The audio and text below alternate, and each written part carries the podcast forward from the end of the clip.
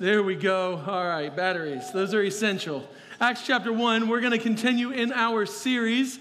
Um, we're going to look at the next several verses. So we're going to be in verse six through eleven, and we're going to take our time walking verse by verse through the book of Acts, all right? One of my favorite scenes in one of my favorite shows, don't judge me, is Ted Lasso. Ted Lasso, there's a scene where Sam gets absolutely demolished on the pitch, and Ted, the coach, walks over to him and he says, Sam, Sam, do you know what the happiest animal on earth is? A goldfish. He says, a goldfish has a ten-second attention span, so Sam, go be a goldfish. Well, according to research, the average attention span of adult human being today is eight point five seconds. They say that our attention span has decreased by twenty-five percent from two thousand to two thousand fifteen, and they actually say that our attention span is shorter than a goldfish. So, don't be a goldfish, be a human. See, instead of getting traction, we tend to get distraction. We tend to find ourselves looking from one thing to the next thing, and, and we get distracted like squirrel, right? We get distracted by the tyranny of the urgent. Some of you have checklists for your checklist so that you can check things off your checklist and make yourself feel good about your checklist. Others of you, you check your email all day long because it makes you feel like you're accomplishing something, when research will tell you that it's actually the least productive thing that you can do with your life, that you should actually set out blocks of time where you check your email and never check it throughout the day. There's this little thing in our pockets called an iPhone that has become one of the most destructive elements on the planet because it's robbing our freedom of intentionality and it distracts us. The reason why most of us settle for what is instead of what could be is because we're distracted by the tyranny of the urgent. We, we look at the thing that's right in front of us, and this is exactly what happened to the disciples. If you actually look at this narrative, instead of the disciples looking at what could be and what, what God wants to do, they're distracted by what's right in front of them. See, if you want to get everything you can out of life, you have to learn how to focus on things. You have to learn how to discipline yourself to do the first things first, to do what matters more than anything first. By the way, researchers, researchers, if I can just tell you, to distract you really quickly, I think they're wrong about your attention span. Jordan Peterson, here's what he says. He says that the most famous journalist on the planet right now is Joe Rogan, and he does long-form podcasting that's over three hours long, and people are dying to listen to it. Y'all, it's not a matter of you're just distracted. It's, it's a matter of the fact that you're not focusing on the right things. And if you would take the time to focus less on the, the things that are right in front of you and the things that matter most, and you learn how to do that, what you'll see is that God wants to do incredible things in your life. So let me show it to you. All right, Acts chapter one, verse six is where we pick up. So when they, the disciples, had come together, they asked him, meaning Jesus, Lord, will you at this time restore the kingdom of Israel? Remember last week? Jesus had just got done telling the disciples, stay in Jerusalem and wait for the promise of the Spirit of God to be poured out on you. He takes forty days and he teaches them something specific. If you actually go back to verse three, you'll see it. He teaches them about the kingdom of God. And the very first question that these guys have is not, God, when are you going to restore your kingdom? The very first question is, God, when are you going to restore the kingdom of Israel? You know, God wasn't interested in restoring their kingdom. He was interested in restoring the kingdom. And he just spent forty days telling them that stop worrying about what's right in front of you and see the big picture. See the forest through the trees. I've got something bigger going on here. If you really want to get real, Jesus didn't just spend forty days telling about this. He spent three years. The very first thing that Jesus declares when he comes is, behold, the kingdom of God is here.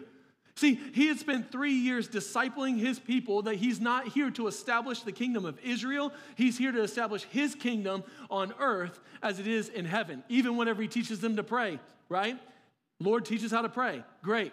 Our Father in heaven, hallowed be your name. Your kingdom come. Your will be done on earth as it is in heaven. Let me just be real with you. The number one thing that is vying for your heart, the reason why you're so distracted is because, and I don't, I'm not trying to be mean, but it's because we're, we're inherently selfish. We tend to just think about what's right in front of us. I was actually listening to an, uh, an interview the other day with one of the presidential candidates, not to be named, And, and here's what he said. He said, we have to stop focusing on what's going on in the world around us. He said, stop focusing on the big picture, and we need to start focusing on ourselves again. Stop caring about what's going on in other countries. Start caring about what's going on here. Y'all, that is a distinctly secular ethic, and Jesus came to bring an entirely different ethic. You see, in God's economy, in God's economy, it is we before me. In our economy, it's me before we. If you want, if you want to see how Jesus does things, it's the last will be first and the first will be last. It's an entirely different ethic. And what Jesus wants his people to know, and this is so important, is that God's kingdom is not monolithic. God's kingdom is multi-ethnic. You see, the kingdom of Israel was monolithic. It was all about one people that was selfishly centered on one group. And Jesus is like, I didn't come to save your people. I came to save the world. See, God's kingdom is about Revelation seven, a vision from people from every tribe, tongue, and nation. God's kingdom is about him building an empire that will change the world. Let me show you a couple of passages of scripture. Matthew twenty-eight, very last thing that Jesus says, all authority in heaven and on earth has been given to me. Go, therefore, and make disciples of what? All nations. John three sixteen, most famous passage in the scriptures. For God so loved the world that he gave his only son, that whoever believes in him should not perish but have eternal life. Now the verse that we never look at is verse seventeen. For God did not send his son into the world to condemn the world, but in order that the world might be saved through him. How about Mark thirteen ten? The gospel must first be proclaimed to all nations. See, the reality is, is the gospel is not a Western monolithic religion for one set of people. The gospel is a multinational human relationship where the Savior of the world is bringing people back into relationship with him, and he's building his kingdom on earth as it is in heaven, not yours. And the church, the church is supposed to be a signpost to that kingdom. And this is why I love our church. Y'all, I can look around the room right now and some of my friends from Korea, uh, Mexican, uh, uh, Kenyans, Nigerians. Uh, we, we have people from every tribe, tongue, and nation that are showing up here. And I love it because that's what it's supposed to be. Y'all, the church is filled with people, people from different backgrounds, different lifestyles that have literally nothing in common other than the gospel, but the gospel has become our primary identity. See, when we live When we live for the lamb that was slain and the lion of Judah instead of the elephant and the donkey, we tend to see that God does something greater than you could ever imagine. He's building a better kingdom. I'm telling you, I am telling you, Jesus isn't interested in restoring the kingdom of America any more than he is interested in restoring the kingdom of Israel. He is interested in restoring the kingdom of God. And the way he does that is when his church, like Saint Augustine said, lives like a city within the city. Jeremiah twenty-nine says the same thing. God has you to be his signposts. So let me, let me give you four characteristics really quickly of what God's kingdom looks like. Now, I know there's a million of them, but let me just give you four. Number one is this: God's kingdom is eternal. It's eternal. You see, what you have to understand is that every single earthly kingdom has a time stamp on it. Even the greatest empires of world history have come and gone. The Mesopotamian Empire is gone. The Alexandrian Empire is gone. The Roman Empire is gone. Listen to me, the American Empire will be gone one day. The kingdom of God will never be gone. And the point here is, is God wants you to live for something that's going to last for all of eternity. That God's kingdom God's kingdom will never end. And can I just tell you this, because we got to get out of our Western mindset? God's kingdom will not be a democracy, as good as that is. It's going to be an autocracy run by the greatest king that has ever existed, a benevolent, good God that will never let you down, will never overpromise, and will never underdeliver. The reason that this is super important is because God wants you spending your life building his kingdom, a kingdom that will last. He wants you to build his kingdom here. He wants you to build his kingdom in your family, in your workplaces, in your neighborhoods. He wants you to build his kingdom everywhere you go. Here's number two. God's kingdom will be on earth. See, if you actually look at the, the meta-narrative of Scripture, if you will, those sixty-six books written by forty different authors over thousands of years, it's telling one complete story. And in Genesis chapter one and two, God tells you that he created you to be in relationship with him on earth. And then if you actually fast forward to Revelation chapter twenty-one, what do you see?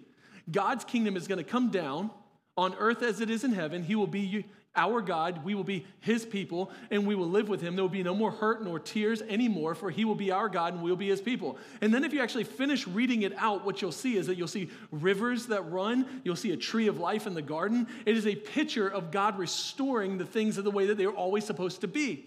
Why does that matter? Well, it matters because it matters for how you live now. God's not going to do away with our earth. He's going to actually be here with you on it. I love this. If you actually look at verse eleven, Acts chapter one, verse eleven, listen to what it says. Uh, Men of Galilee, why do you stand here looking into heaven? This Jesus who was taken up into heaven will come in the same way that you saw him go to heaven. How did Jesus go to heaven? In a physical body. How is Jesus going to come back? In a physical body. Why does that matter? Because too many of us have this, what we call a Platonic view of heaven, that one day you're just going to be this disembodied soul sitting on a cloud playing the harp and Chris Tomlin music. That's not what it looks like at all. It's a terrible view of heaven. The way that the Bible describes heaven is you're going to be on earth in your physical body doing what you do right now, and you're going to enjoy it the way that you were supposed to without sin. Think about how amazing that is. By the way, do you realize that if this is true, and it is, you don't need a bucket list? Like, you don't need to achieve all these things that you want to achieve now because, listen, you're going to have all of eternity to do that. Can you imagine Augusta National, as beautiful as it is, without sin corrupting it? Like, you're going to be able to climb Mount Everest one day. Who knows? You might fly up there. I mean, you don't have to do everything now. The reality is, is if you get a biblical picture of what the kingdom of God looks like, you'll focus on what matters most now. Number three is this. God's kingdom is multi-ethnic. The mistake the disciples made is they thought that they were the only people, that God came to restore the nation of Israel. The reality is, the reality is Jesus came to adopt all of his people into his kingdom, and now the, the, the people of God is the church. See, this church is supposed to be a worldwide, multicultural family that's united around the gospel. Hey, listen to me. The church is meant to be a signpost to the kingdom to come. Okay, you are a part of God's kingdom. That means that we are supposed to build a real family that is global and it's present right now. Stop telling people what heaven's gonna look like and tell them that they can experience it now. Second Corinthians five seventeen, one of my favorite verses. If anybody is in Christ, they are a new creation now. Behold, the old is gone and the new has come. You can start living for God's kingdom now. See, church, the kingdom of God is already established. And yet it's not fully realized. It's like they're colliding together. Like the present reality and the future to come are meeting together, where God is going to bring his kingdom down. You are a kingdom builder. What you do here is you don't just show up on Sundays. You're actually building God's kingdom. You're building something beautiful and eternal, and you're showing the world what they all want, and yet they don't have the resources to accomplish. All right, back to verse seven. So they asked the, the most ridiculous question ever, and Jesus says to them, "It is not for you to know the times or the seasons that the Father has fixed by his own authority, but you will receive power when the Holy Spirit comes upon you, and you will be my witnesses in Jerusalem and all of Judea and Samaria and to the ends of the earth." In other words, you're focused on the wrong thing. You're focused on when, when you should be focused on what? You want to know when God is going to fix this world. You should know what I'm going to do. By the way, let me just let me just address this really quickly, okay? Because we all want to know when. Everybody wants to know, when's the world going to end? Can I just tell you what the answer is? Nobody knows. So don't worry about it. Deuteronomy twenty-nine twenty-nine, maybe a passage of scripture you should reference and go back to. "The secret things belong to the Lord, our God, but the things that are revealed belong to us and to our children forever, that they may do all that this law, do all the words of this law." Listen, there are certain things that God just doesn't want you to know. He wants you to trust. And, and that's the point. If you knew how everything was going to go, you would not have to trust him. So let me save you some time and some money, okay? This one's free. All those end times books and prophecy conferences and seminars that you like, or people are piling up to go to, they are just a big old pile of poo-poo. They're just rubbish. None of it is real. Jesus already told you that the secret things belong to him and that only he knows, so stop worrying about it. What he wants you to do is trust. And then the key conjunction, but. See it in verse eight? But. You will receive power when the Holy Spirit comes upon you. Stop worrying about when I'm going to restore, restore the kingdom of Israel, because I got something even better for you. That, that's what I want you to focus on, he says. Don't worry about when I'm coming back. If you can read between the lines, it's this, because I'm never going to leave you. Remember the parallel passage in Matthew twenty-eight. All authority in heaven and on earth has been given to me. Go therefore and make disciples of all nations, baptizing them in the name of the Father, the Son, and the Holy Spirit, teaching them to observe all that I've commanded you. And then, behold, I'm with you to the very end of the age. That's the promise. Stop worrying about when I'm coming back, because I'm not leaving. I'm going to give you a power that will turn the world upside down, and that power is me living inside of you. Listen, did, did you realize that by the end of Acts chapter one, there's about one hundred twenty people sitting in an upper room in Jerusalem scared to death? The power of the Spirit comes upon them. By the end of Acts chapter two, there are thousands of people worshiping God, and the church has now been birthed, because God, when God pours out his Spirit on a place, everything changes. Historians will actually tell you that the church grew by forty percent year over year for the first three centuries, and by the end of the third century of the Roman Empire, there was approximately thirty-three million people who had come to faith in Jesus, and it was approximately one-third of the world's population at that time. The Spirit of God isn't breathed out yet. There's one hundred twenty people scared to death in Jerusalem. God breathes out his Spirit on the place, and three hundred years later, a third of the world is worshiping him. I'm telling you, God wants to have an explosion happen whenever you believe that he actually can. See, if you go back, by the way, and you go back and you actually look at the research, what we tend to believe is that you have a few extraordinary people that change the world. It's not true at all. The Apostle Peter, as extraordinary as you might think that he is, he preaches a sermon, and it's one of the most amazing sermons you'll ever hear, and about five thousand people come to faith, and listen to what the response was. Now, when they saw the boldness of Peter and John, and they perceived that they are uneducated, common men, they were astounded, and they recognized that they had been with Jesus. Y'all, this guy, the Apostle Peter, just days earlier, was scared to death of a middle school girl, and he denies Jesus three times. Here's the point. The kingdom of God is not built on the backs of extraordinary people. They're built on the backs of ordinary people who are empowered by an extraordinary God.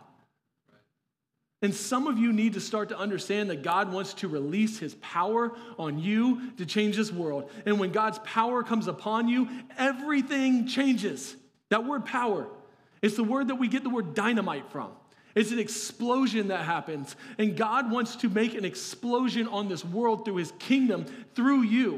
You know, as long as we, as long as we try to change this world through intuition or education, what we will find is that you will lack the power to actually do anything significant. God doesn't need your resources. He needs your submission. He needs you to understand that he can do all the work if you'll just make yourself available. It is really that simple. So here's what it's going to take. I want to give you, again, some practical things.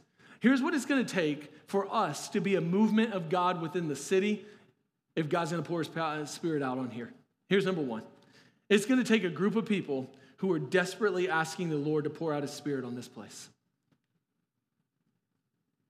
Can I just ask you, when was the last time you prayed that God would pour out his Spirit on City Church in the city of Alpharetta?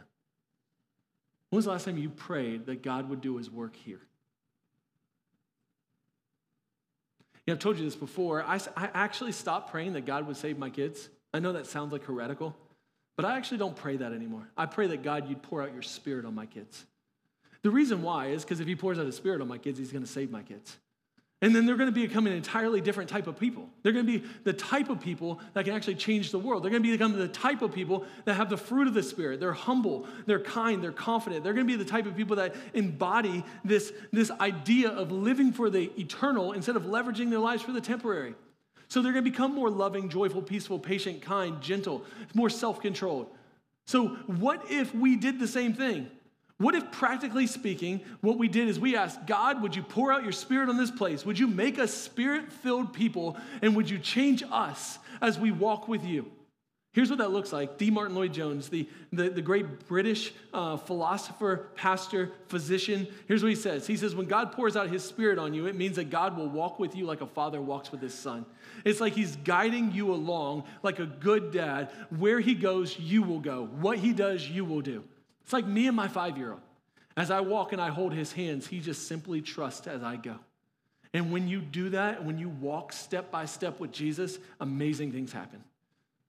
It's going to take a group of people who are desperately asking the Lord to pour out his spirit, where we don't become an event we attend, but a family we belong to, and we believe that God is building his kingdom. Number two, you have to be committed to being his witnesses. Don't miss the fact that the very last thing that Jesus says to his disciples before he ascends into heaven is he's going to pour out his spirit on them so that they can be his witnesses. Think about that. If you knew that you had one last thing to say, what would you say? You'd probably say what you think is the most important thing to you. So that would actually tell you that Jesus' most important words ever recorded in Scripture are that he's pouring out his spirit on you to go make disciples, to go be his witnesses. Write this down. The way the kingdom of God grows is through spirit-filled followers of Jesus being his witnesses all over the world. By the way, do you know what the Greek word for witnesses is? It's actually a really interesting word. It's the word martus, where we get the word martyr from. It's an interesting word. What does that mean? When you think about witnesses, what you tend to think about is like the court of law, where somebody comes and they sits in a little, little box and, and they, they tell what they've seen and heard. But that's actually not the way the Bible uses the word witnesses at all. The way the Bible uses the word witnesses is like a representative. When God pours out his spirit on you, you decide to die to yourself because you're actually living to something else. That's the way that it does it. I, I can't think of anything more worthy to give your life to than that. So let me show you what it means to be a martus or a martyr or a witness for Jesus. Check it out. He shows you. He says, you will be my martus, or my witness, in Jerusalem, in all of Judea, in Samaria, and to the ends of the earth. Think of what Jesus is saying. Jesus says, hey, after I pour out my spirit on you, after I empower you with this, you're going to be my witnesses in Jerusalem. You know what's significant about Jerusalem? It was a place that Christians weren't very well liked. Just forty days earlier, they had killed Jesus. The Roman authorities, along with the Jewish authorities, had killed Jesus, and these guys are scared to death, hiding in the upper room, and Jesus comes to them, and he says, that's where you're going first. You're going to go tell those people, the same exact people that killed me, I want you to go tell those people about me. Like, wait, wait, Jesus, what? What, what time out, time out, time out. They hate us there. Yeah, yeah, that, that's right. That's where you're going to start. Yes, they hate you. Think about dying to yourself. What would you have to believe about Jesus to go to the very same people that just killed Jesus and tell them the gospel? And yet, that is the kingdom ethic. Think about it. Think about it. The very first mission the church ever gave was the most powerful ethic in the entire world. Love your enemies. Love your enemy. Hey, well, here's how we're going to start this thing. I'm going to pour out my spirit on you, and I want you to go love your enemy. It's not about apologetics. They don't, it's not about telling the right truth and, and all these things. No, it's about a kingdom ethic of loving them. And then, then Jesus takes it to an entirely new level. Okay, you're not just going to go and love your enemies. By the way, after I send you to Jerusalem, I'm going to send you to Samaria. You know what Samaria was all about? That was the group of people that they hated. So first I'm going to send you to the people that hate you, and then I'm going to send you to the people that you hate. Jesus, like, uh, that's, that's how this whole thing is going to get kicked off. Like this huge racial tension here, you're going to go tear down the dividing walls of hostility because you're going to show people that in my kingdom and my ethic, everything that I have that is so loving and kind that I gave to you is actually what's going to turn the world upside down. Think about it. Jesus says, you're going to start off to a bunch of people that hate you. Then I'm going to send you to a bunch of people that you hate. Like, what's going on here? Yo, the gospel. The gospel is the power to unite the most broken places and systems in the world, and that's Jesus' mission. It's not that you would die one day and go off to heaven. It's that you would fix the broken systems of this world. Jerusalem was a system that was built on monolithic power. And, and, it was, and, and, and what Jesus is trying to show you is that there's a better kingdom. See, the Samaritan, the, the, this monolithic power was the same system of hate that was built in Samaria. And Jesus is like, no, no, worldly power always creates hate and division. Gospel power unites people. See, we say this all the time. We're about unity, not uniformity. Different, but united around something better than ourselves. And the power of the Holy Spirit coming upon you breaks down the walls of hostility that separates people, and it creates a new kingdom ethic. So if you want to fix the world, you don't need to pursue power dynamics built on the systems of this world. You need to pursue the gospel. You need to die to your positions of power, and you need to be a witness in society that you live for a better kingdom. Y'all, can you think of anything more powerful than being a people that have absolutely nothing in common, united around the gospel? People from different backgrounds and socioeconomics, even different worldviews, dying to themselves to live to a better kingdom centered around the gospel and not on their own power.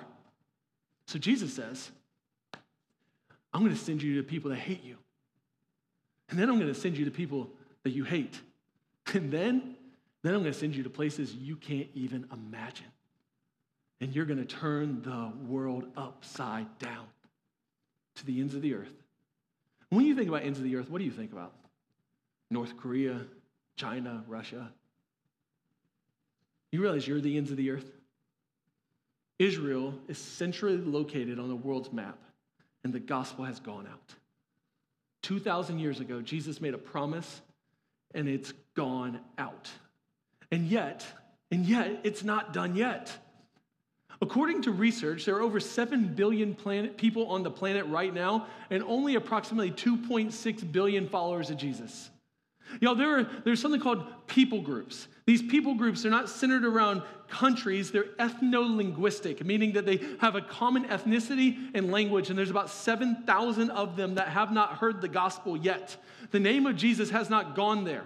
And the last thing that Jesus says is that I need you to go to all the nations, which is, by the way, ethno-linguistic people groups, not nations like you think about. I need you to go to all the nations, and I need you to tell them about me. And there are seven thousand people groups, approximately three billion people who will live and will die without hearing the gospel. And I don't know about you, but I'm not okay with that. I'm not okay with that. Especially knowing that God is ready and willing to pour out his spirit on this place and on the nations. What if you were bold enough to pray the prayer of Proverbs chapter three? Ask, ask, and I will give the nations as your inheritance. What if we did that? Maybe, maybe your Jerusalem is your neighborhood, this concentric circle that is closest to you. Maybe it's your kids or your family. Like, what if you just started there at your home base, sharing the gospel, sharing the kingdom of God and being a kingdom witness there? Maybe it's the people who naturally don't like you. Yo, what if, what if we went to those people? Think about culture for a second. I don't know if you know this or not, but the American culture doesn't necessarily like the church. They think that we're anti-science, anti-intellectual, bigoted, homophobic. They think that we are antiquated in our beliefs. What if our Jerusalem was to simply love the culture that God put us in? Not to be a part of it, but to love it. Like, that's what the early church did. You realize that, right? They didn't change their ethic. They embodied the gospel, and they were servant-hearted, and they boldly proclaimed the gospel to a bunch of people who hated them. And they turned the world upside down in the midst of severe persecution. What about your Samaria? You know, who are the people and the places that you need to die to yourself because you naturally don't like them? Maybe, maybe you still hold grudges about COVID, like the way that you disagreed with people. Maybe it's politics. Maybe it's racial bias. I don't know what it is, but for all of us, we tend to have a Samaria that we need to die to ourselves, humble ourselves to build God's kingdom and not our kingdom. Like I tell you all the time, part of God's plan is to form his kingdom in you as he forms his kingdom through you. He's forming you, and then he's forming the world through you. What if you begged God, pour out your spirit on me to make me the kind of person that you would use? Now, here's the funniest part of the story, verse nine. And you got to kind of, you have to read it a little theatrically, okay? And when he had said these things, right, think about these things. You're going to go to the people who hate you. You're going to go to the people you hate. And then you're going to go everywhere. When he had finished saying these things, as they were looking on, he was lifted up, and a cloud took him out of their sights. And when they were gazing into heaven as he went, behold, two men stood by him with white robes, and they said, Men of Galilee, why do you stand looking into heaven? This Jesus who was taken up from you into heaven will come in the same way as you saw him go into heaven. Jesus gives them the most important commission ever given, and he just kind of floats away into heaven. You know, one second, Jesus is sitting with his disciples, telling them, don't worry about when I'm going to come back. What you need to know is that I'm sending you, and I'm going to empower you. And then the dude just floats off into heaven. And the weirdest thing is, as they're looking up like this, I shouldn't look into those lights. As they're looking up like this, they look down, and two dudes looking like Gandalf are standing next to him, like, what are you doing? Wait, think about this. Why are you dumbfounded about that? He's already told you what to do. Here's what probably happened. Jesus spends forty days with them, telling them about the kingdom of God. ten days later, fifty days, um, he, he goes, he ascends into heaven. And as he's ascending into heaven, he sits at the right hand of God the Father, takes his rightful seat in the kingdom of God, and he looks down at these one hundred twenty people drooling out of the side of their mouth, like, what am I supposed to do now? And he looks at two angels, he says, go down there and tell those guys, I've already told them what to do, stop standing around passively and get to work. And then remind them, I'm going to come back. Remind them, I'm not just leaving you alone. I'm going to come back. You know what the crazy thing is? Those one hundred twenty guys did exactly what Jesus told them to do. They went back to Jerusalem. They went in an upper room. They waited and they prayed for God to pour out his spirit on them. God poured out his spirit on them, and those one hundred twenty dudes became the greatest church planting movement in the history of the world. And from there, they actually went to Judea, they went to Samaria, and they went to the ends of the earth. By the way, that is actually the table of contents for the entire book of Acts. You get to the end of the book of Acts, Paul, Paul's gone to Rome, but it's a cliffhanger. He wants to go to Spain. He tells us in the book of Romans. And Luke does this on purpose because he wants you to know the mission is not over yet. It's still going. City Church, you are a continuation of the mission, and your role matters. Think about how amazing this picture is. If you connect the dots, the mission of God to build his church started in the book of Acts, and it's still happening today. On August twelfth, two thousand eighteen, we constituted as a church, and we became a part of that mission that's continuing today to do what God promised he was going to do two thousand years ago. I love that. Thank you. Here's the danger, though. That can feel too big. And when things are too big, they become paralyzing. Like, how the heck can we, how the heck can we change the billions of people in the world? Right? Like, how can we solve poverty and global hunger and, and oppressive regimes? It's just too big. Like Joseph Stalin, which you shouldn't quote very often, said, the death of a million is just a statistic, but the death of one is a tragedy. We all know this is true. Whenever there's a world tragedy somewhere in the world, you don't connect to it, but when somebody close to you dies, you feel it deeply. You got to bring things down to a level in which you can feel it.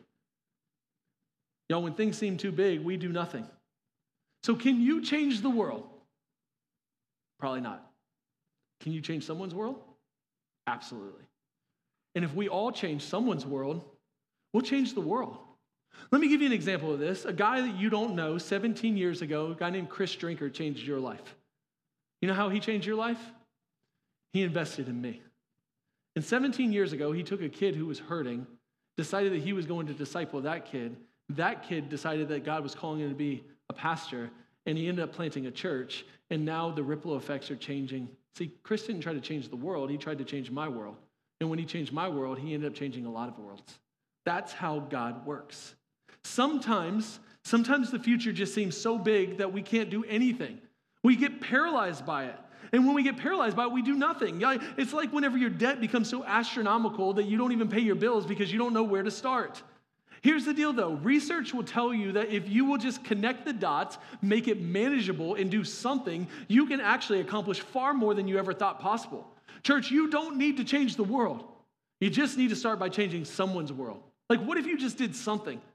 What if you decided, what if you decided that you were going to beg God to pour out His Spirit on you and that you were going to invest in someone?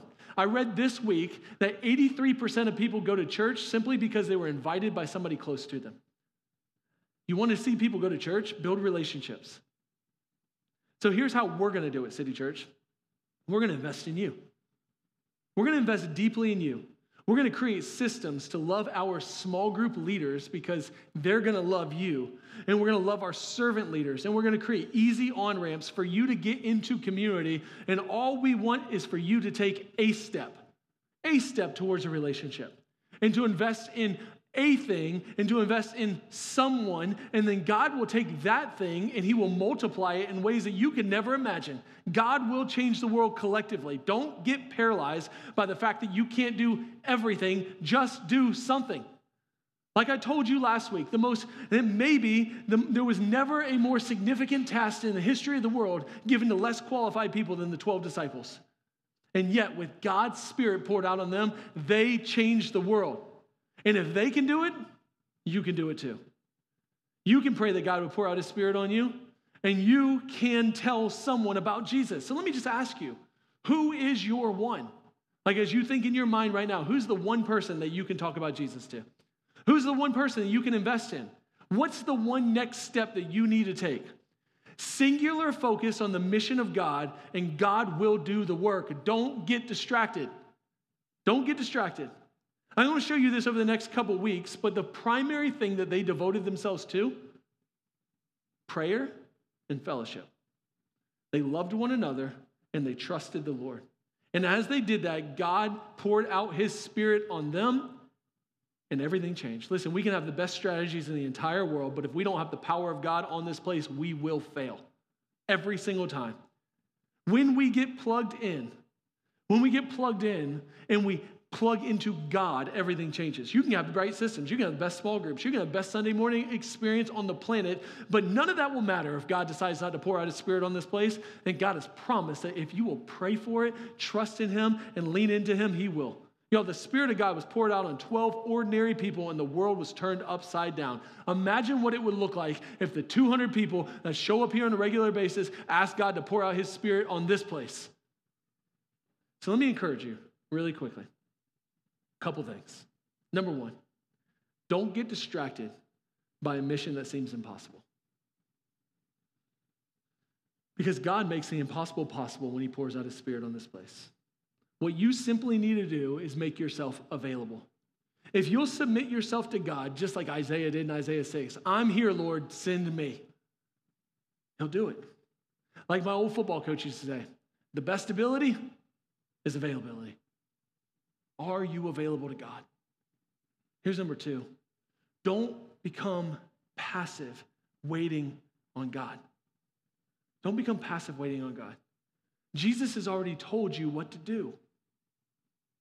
Like the angel of God said to the disciples, what are you waiting on? What are you waiting on? God has already told you.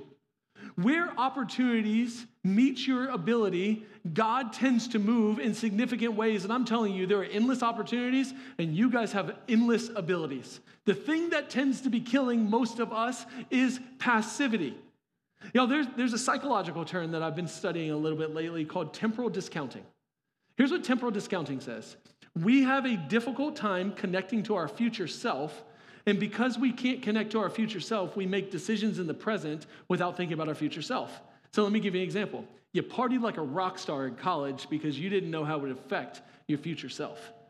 Oftentimes, the same thing happens with temporal discounting where we can't, we can't compute what's going to happen in the future, so we do nothing. The same thing is true with the passivity of our world. You can't imagine a future. So what do you do is you just do the, the tyranny of the urgent. Here's what Jesus said. I'm going to build my kingdom. I'm going to use you to do it. I already have a plan. The whole thing is going to work out, so just do something. See, we sit on the silence in the mission God because we don't believe that we have anything to offer. And yet Jesus says, you don't have to offer anything. I'm going to pour out my spirit on you, and I will do far more than what you could ever ask or imagine. You don't need to give more time. You don't. You need to intersect your time with the opportunities that God has already given you. See, you don't need more, you don't need more talent. You already have enough. See yourself as being strategically used by God where he already has you. And share the gospel in those places. Maybe it's in your home. Think about the conversations that you could share on, at the workplace. Be that guy on an airplane. You know what I'm talking about, the person nobody likes, right? They're stuck sitting right next to you. When they put in their Bose headphones and they ignore you, just pick them up, say something to them. I don't know if you should do that or not. Y'all, just be curious. Can I just tell you, there's not a person on the planet that is struggling with over-encouragement. Just be curious. Ask good questions. People want to talk about themselves because nobody ever gives them the opportunity to. If you will, you'll find out so much about people. Don't be passive, waiting on God. It's like Jesus is up in heaven looking down at you right now saying, what are you waiting on? I've already told you what to do. You don't have to wait on the Spirit of God to be poured out anymore. It happened at Pentecost. It's available and ready for you. Take it and run. Here's number three. Be confident in your future.